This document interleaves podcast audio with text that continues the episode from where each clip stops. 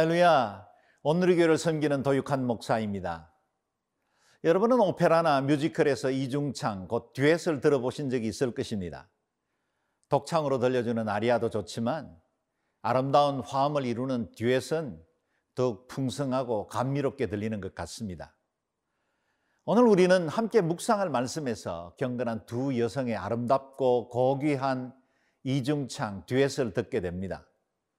누가복음 1장 2장에 기록된 다섯 편의 성탄 찬양 중에 오늘 엘리사벳과 마리아의 찬미를 묵상하게 되었습니다.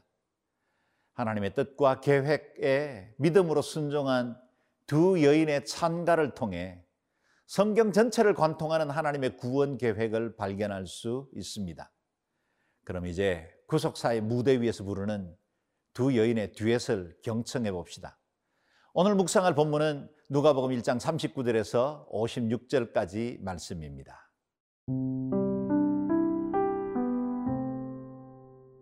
누가복음 1장 39절에서 56절 말씀입니다.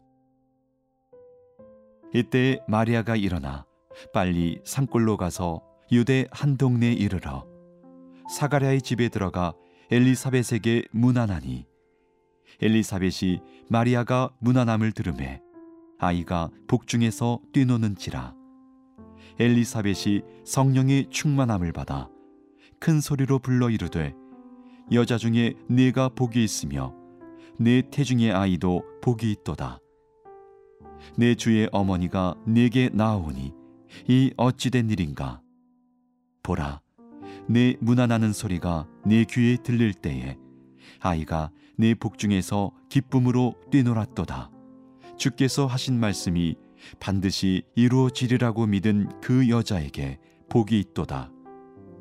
마리아가 이르되 내 영혼이 주를 찬양하며 내 마음이 하나님 내 구주를 기뻐하였음은 그의 여종의 비천함을 돌보셨음이라.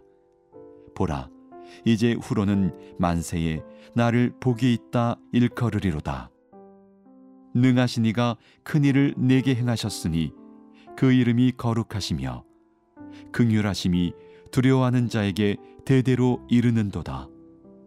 그의 팔로 힘을 보이사 마음의 생각이 교만한 자들을 흩으셨고 권세 있는 자를 그 위에서 내리치셨으며 비천한 자를 높이셨고 줄이는 자를 좋은 것으로 배불리셨으며 부자는 빈손으로 보내셨도다. 그 종 이스라엘을 도우사 긍휼히 여기시고 기억하시되 우리 조상에게 말씀하신 것과 같이 아브라함과 그 자손에게 영원히 하시리로다 하니라. 마리아가 석 달쯤 함께 있다가 집으로 돌아가니라. 천사 가브리엘로부터 자신이 성령으로 잉태할 것이라는 말씀을 들은 마리아는 지체하지 않고 일어나 유대 산골에 있는 사가랴의 집으로 갔습니다. 마리아는 이스라엘 북쪽에 위치한 갈릴리에 살았고 사가랴와 엘리사벳의 집은 남쪽 유다 산지에 있었습니다. 좋기 사흘 길은 되었을 먼 길이었지만 말씀이 성취되는 현장을 보고 싶었기에 마리아는 한 다름에 달려간 것입니다. 그것은 곧 마리아 자신이 천사에게 들은 잉태 예고를 확정한다는 의미이기도 했습니다. 드디어 초자연적인 방법으로 아기를 가지게 된 두 여인이 만나게 되었습니다. 41절, 42절 말씀을 읽어보겠습니다. 엘리사벳이 마리아가 무난함을 들음에 아이가 복중에서 뛰노는지라 엘리사벳이 성령의 충만함을 받아 큰 소리로 불러 이르되 여자 중에 내가 복이 있으며 내 태중의 아이도 복이 있도다. 마리아가 엘리사벳을 만나 무난 인사를 건넬 때 엘리사벳의 복중의 아기가 뛰어놀았습니다. 일반적으로 아기가 5개월 정도의 태동이 시작되는 것을 생각하면 그 뛰논다는 표현이 그리 특별한 일이 아닐 수도 있겠습니다. 그러나 하나님의 능력으로 아기를 갖게 된 엘리사벳은 이 일이 일반적인 태동이 아님을 알았습니다.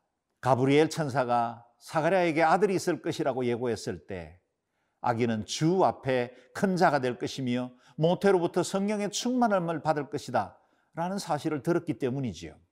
마리아는 메시아를 막 잉태하였으니 아직 어떤 임신의 표도 나지 않았을 것입니다. 그리고 문안 인사만 거친 상태입니다. 잉태 사실을 말하기도 전입니다. 그러나 계시와 계시가 연결된 것입니다.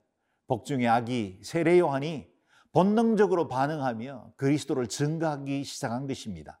아기가 뛰노는 것을 느낀 엘리사벳도 성령의 충만함을 받아 큰 소리로 노래합니다. 여자 중에 내가 복이 있으며 내 태중의 아이도 복이 있도다. 요즘 우리가 예배 시간에 우리 성도들을 서로 축복하는 축복성과 같은 것입니다. 과연 마리아는 오고 가는 모든 세대의 여인들 중에 최고의 복을 가진 여인이 되었습니다. 아시지요? 마리아가 복될 수 있었던 것은 그 태중에 잉태된 아기 때문이었습니다. 그 아기는 장차 온 세상을 구원하실 하나님의 아들이십니다. 하늘과 땅의 모든 권세를 가지신 분이시며 땅에 있는 자와 땅 아래 있는 자들이 모두 그 이름 앞에 무릎을 꿇게 될 것입니다. 사망과 흑암의 권세 아래 사망당한 인류에 생명과 소망을 주신 분을 뱃속에 품고 있으니 어찌 가장 복받은 여인이란 말이 과장되겠습니까? 무한하신 창조주께서 유한한 피조물 인간의 몸을 빌리셨을 때 사용된 축복의 통로가 된 것입니다. 45절 말씀을 보십시오. 주께서 하신 말씀이 반드시 이루어지리라고 믿은 그 여자에게 복이 있도다. 마리아의 복을 다시 확정합니다. 마리아는 천사 가브리엘에게 이렇게 대답했지요. 주의 여정이오니 말씀대로 내게 이루어지기를 원합니다. 주의 말씀 반드시 이루어지리라고 믿음으로 받아들인 것입니다. 말씀을 묵상하다 보면 저와 여러분도 동일하게 복받은 사람임을 깨닫게 됩니다. 우리도 하나님께서 하신 말씀이 반드시 성취될 것을 믿고 소망 가운데 살아갑니다. 우리는 매일매일 직면하는 상황과 환경만을 보고 판단 내리지 않습니다. 우리 안에 역사하시고 일하시는 하나님의 성실하심 신뢰하고 있지요. 개인적인 어려움도 팬데믹으로 위축된 세상도 우리 눈에 보이는 모든 것이 다가 아닙니다. 하나님의 선하신 뜻과 완전하신 계획을 소망 중에 바라봅시다. 그래서 우리가 복이 있게 된 것입니다. 우리 안에 예수 그리스도께서 그 하시니 가장 복받은 자가 된 것입니다. 시편 115편 15절 말씀으로 축복합니다. 너희는 천지를 지으신 여호와께 복을 받는 자로다. 아멘. 천지를 지으신 여호와께서 복 주신 사람들입니다. 그 복을 따라 한 해를 살아갈 수 있기를 바랍니다.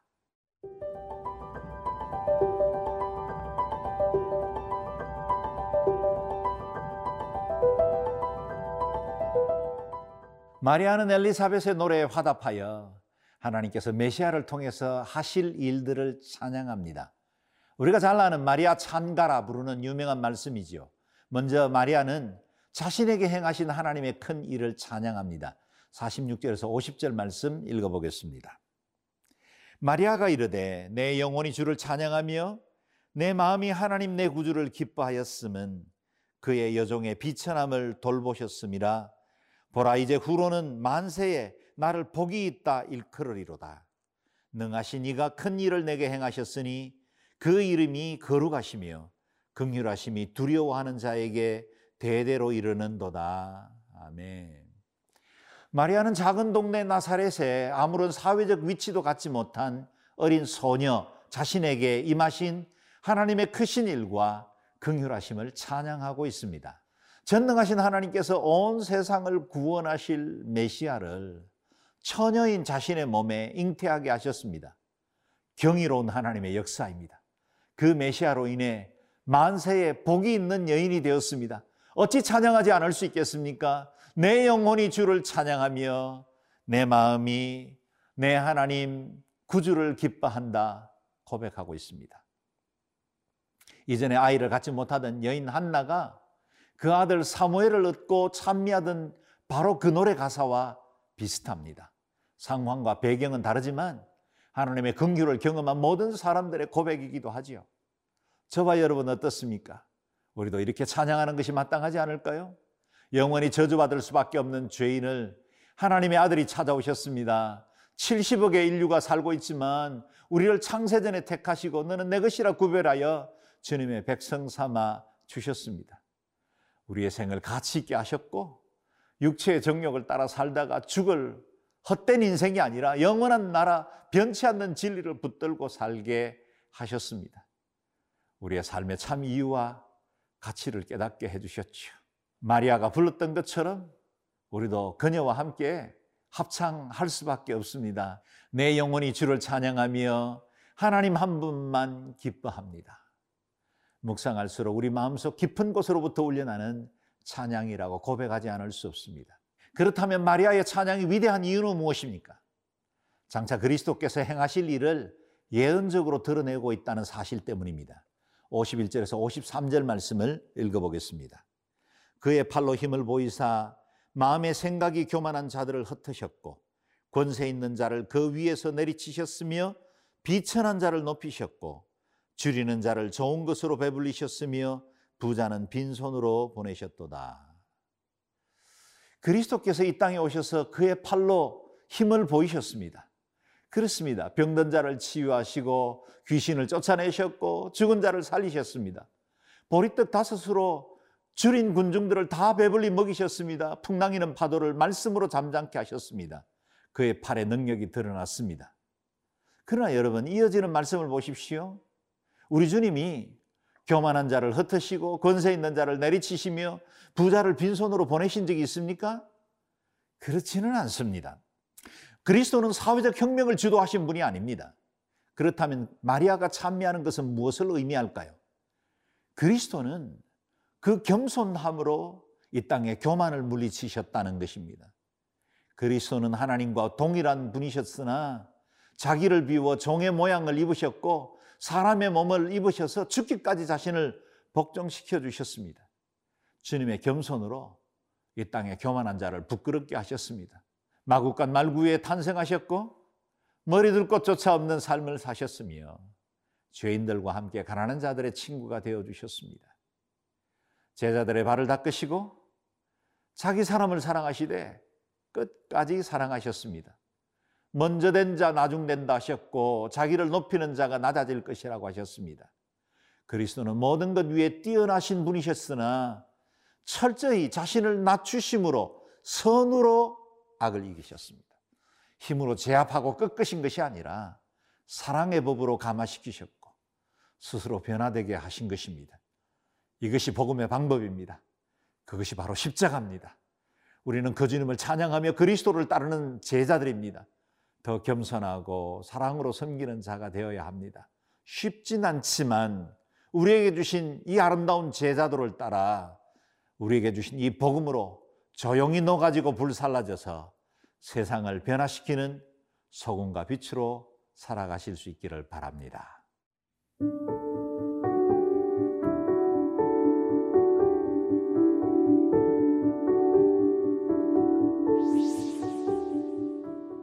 존귀하신 하나님, 우리에게 겸손과 사랑의 본을 끼쳐주신 그리스도를 우리에게 보내주셔서 감사합니다.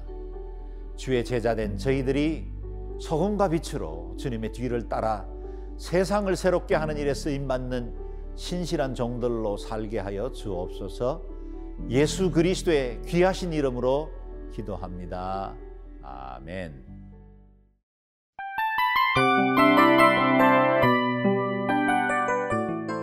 이 프로그램은 청취자 여러분의 소중한 후원으로 제작됩니다.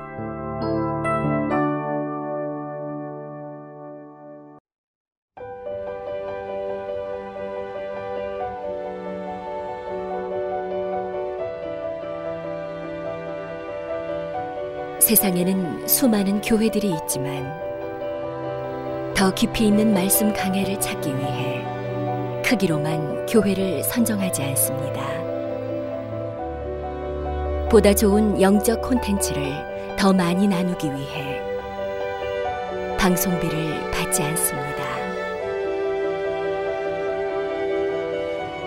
1년 365일 복음만 전하고 싶어서 우리는 광고를 하지 않습니다.